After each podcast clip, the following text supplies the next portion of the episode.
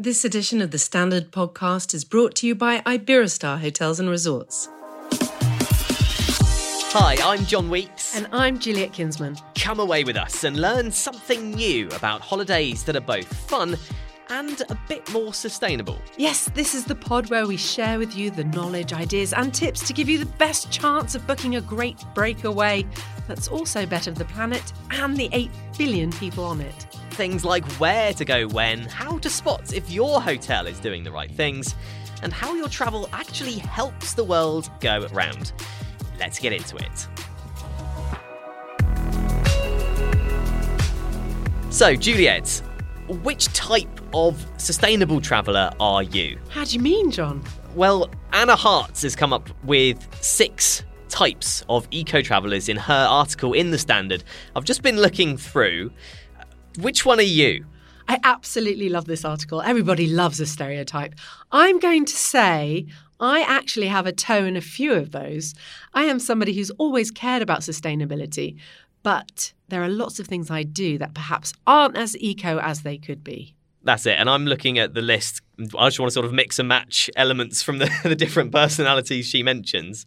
But let's go through them. Number one on Anna's list is the solo eco nomad, which makes me mad because I don't get it. What is the gist with that? What's a solo eco nomad? Well, we know what di- digital nomads are, right? So we're picturing those people you know, plotting up with their laptop.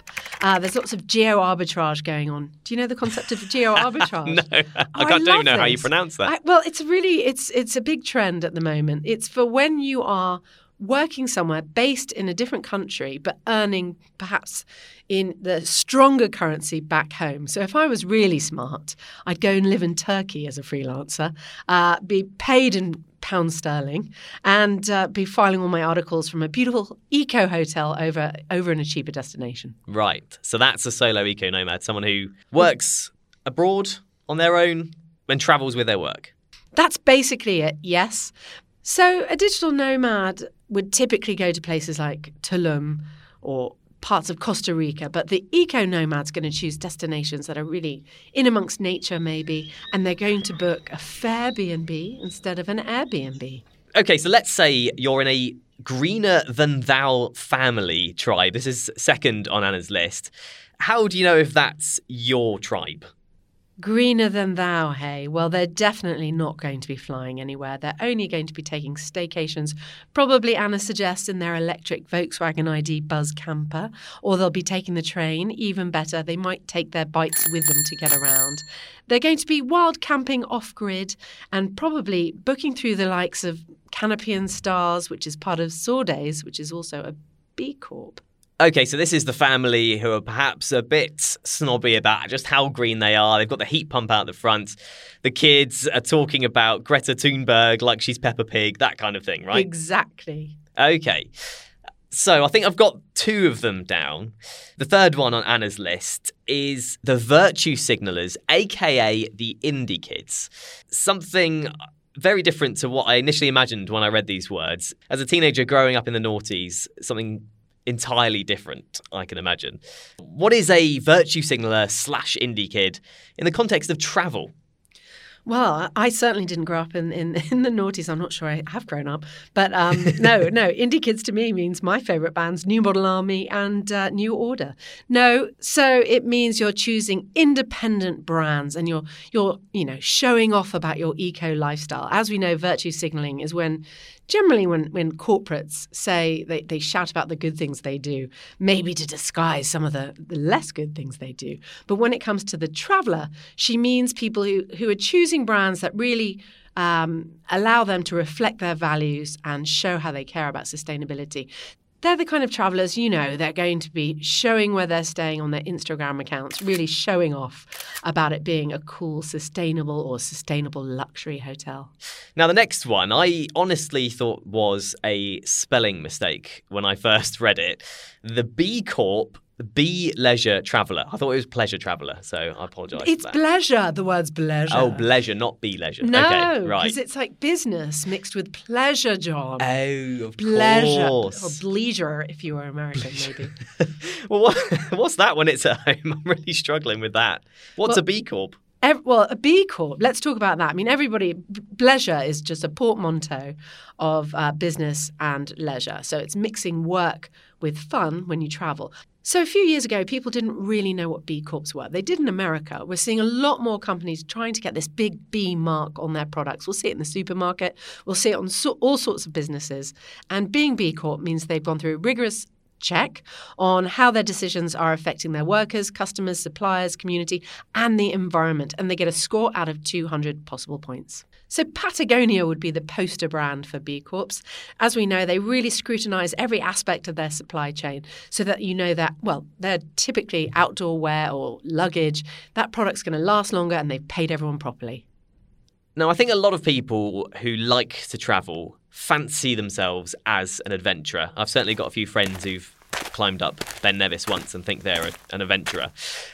This category is the altruistic adventurer. How does Anna categorize that one? I always think about the word altruism a lot, actually. I did my well, um, degree in social anthropology, and I remember doing a big paper on actually, there's no such thing as altruism because you're always doing it for some sort of self satisfaction. But no, you could be an altruistic adventurer. You could be spending tons of money on a really fancy trip where you know that money is going straight into communities or going straight into nature conservation projects and doing loads of good, such as the Datai Langkawi in Malaysia or any of those fancy Soneva resorts in the Maldives or Thailand. So that's people who fancy themselves as helping out as they holiday, right? But they're not compromising on luxury. I don't think, I don't, Jon, I don't think we can afford being in this bracket. no, it doesn't sound like it for me. And the final one which sounds to me like the most broad ranging one, is the every little bit helps eco curious traveller. In my head, even just the title, I think to myself, I must fit this category the best. I think what's really interesting is more and more people are becoming aware. So they might not go all out green, but they are spending that little little bit longer researching who they're giving their money to. So they're ch- maybe choosing a hotel brand or a package holiday where they know their hosts have considered more fantastic. So quite simple that one. You're a bit sort of looking at what eco options are out there and trying to do the best you can, right? As Anna mentions, you know, sky scanning, you're picking your flight, which is not so great when it comes to the environment. However, you're choosing the choices which have a little greener choices uh, mark, so that's better. And again, looking at what you're packing or taking with you. So it might be Ren Toiletries, which is owned by Unilever, um, or it might be those good old Veja trainers. I always think Veja is the, is the classic example.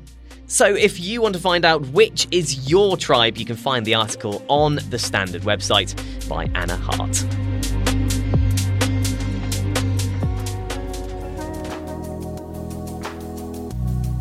Now, Juliet, we talked a bit about B Corps earlier on, but I want to know a bit more about them. So, we're currently joined all the way from Casablanca in Morocco by Zina Bencheikh, who is MD of Intrepid Travel, which is a B Corp. Zina, first of all, welcome to the podcast why was this status, this B Corp status, so important for Intrepid to secure? Thank you. Thank you so much for having me. Uh, B Corp is a certification that's given to ethical businesses. For us, it was very important for a business that's been around for more than 34 years. We believe we are one of the leader in responsible travel. We needed really to have a way to prove that. And so that's why back in 2017, we entered the B Corp certification, which is a methodology that helps you to understand the impact of your business from all the different perspectives. It's not just about climate, it's about five different stakeholders. So one of them is climate and your environment footprint, which is very important, but it's also about the people that work for your business, the supply chain that depend on your business, and obviously also the governance. So how ethical your business operates, you know, from a tax perspective and, and all of these things. And finally, from your customers. As a B Corp, we actually have to do right by our customers as well. And that's also one of the area that we get audited and verified on when we become a B Corp. That's it. And Juliet mentioned earlier, it's a logo appearing everywhere now. It's being shown off by a lot of new companies. You see it on some products at the supermarket as well these days. What should people make of it when they do see B Corp status anywhere? I think it's a great way for customers to differentiate a business that is committed to do good.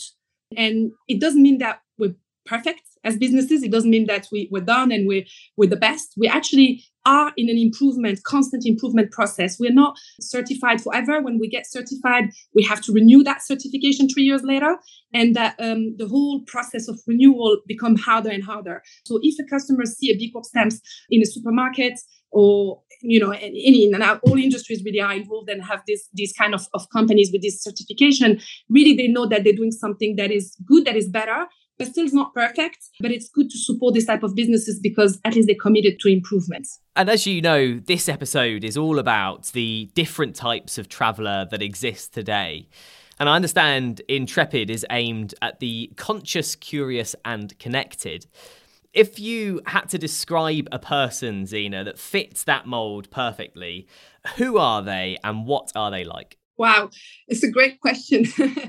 well, I think an intrepid traveler can be from uh, five years old up to above 80, you know, any kind of age. We've got adventures for, for everyone, for any age, any budget, for families, for solo travelers, for women only if they want. It can be anyone. And, and what we're seeing is that a lot of people want to get more of the travel. It's, you know, people we, we kind of saying, uh, been saying recently that people want to connect experiences versus things, and this is really something that talk to to the intrepid customers and, and really is related on our trips and adventures. Now, for the final part of this episode, we have another guest, someone at the heart of travel globally. It's Tracey Poggio, chair of Antor, an authority that represents tourism offices around the world. Tracey, thanks for joining us on the podcast. Tell us a bit about what you learn in your role, because I imagine you're at the heart of how countries around the world are dealing with sustainability. Well, I, I, think most of all, what I take from my fellow uh, members in the association is, is a real sort of opportunity to learn and grow. So the knowledge that you gain from someone's experience in one area versus another is, is invaluable, really. And especially when we talk about subjects like sustainability, because everyone is working so hard to, to progress in these areas to be able to share and learn from each other is an incredibly valuable tool. So the question I would have is we're obviously looking lots at how suitable for different types of travelers destinations are, but are any qualities that all of the travelers, if they want to be sustainable, no matter what level they're at,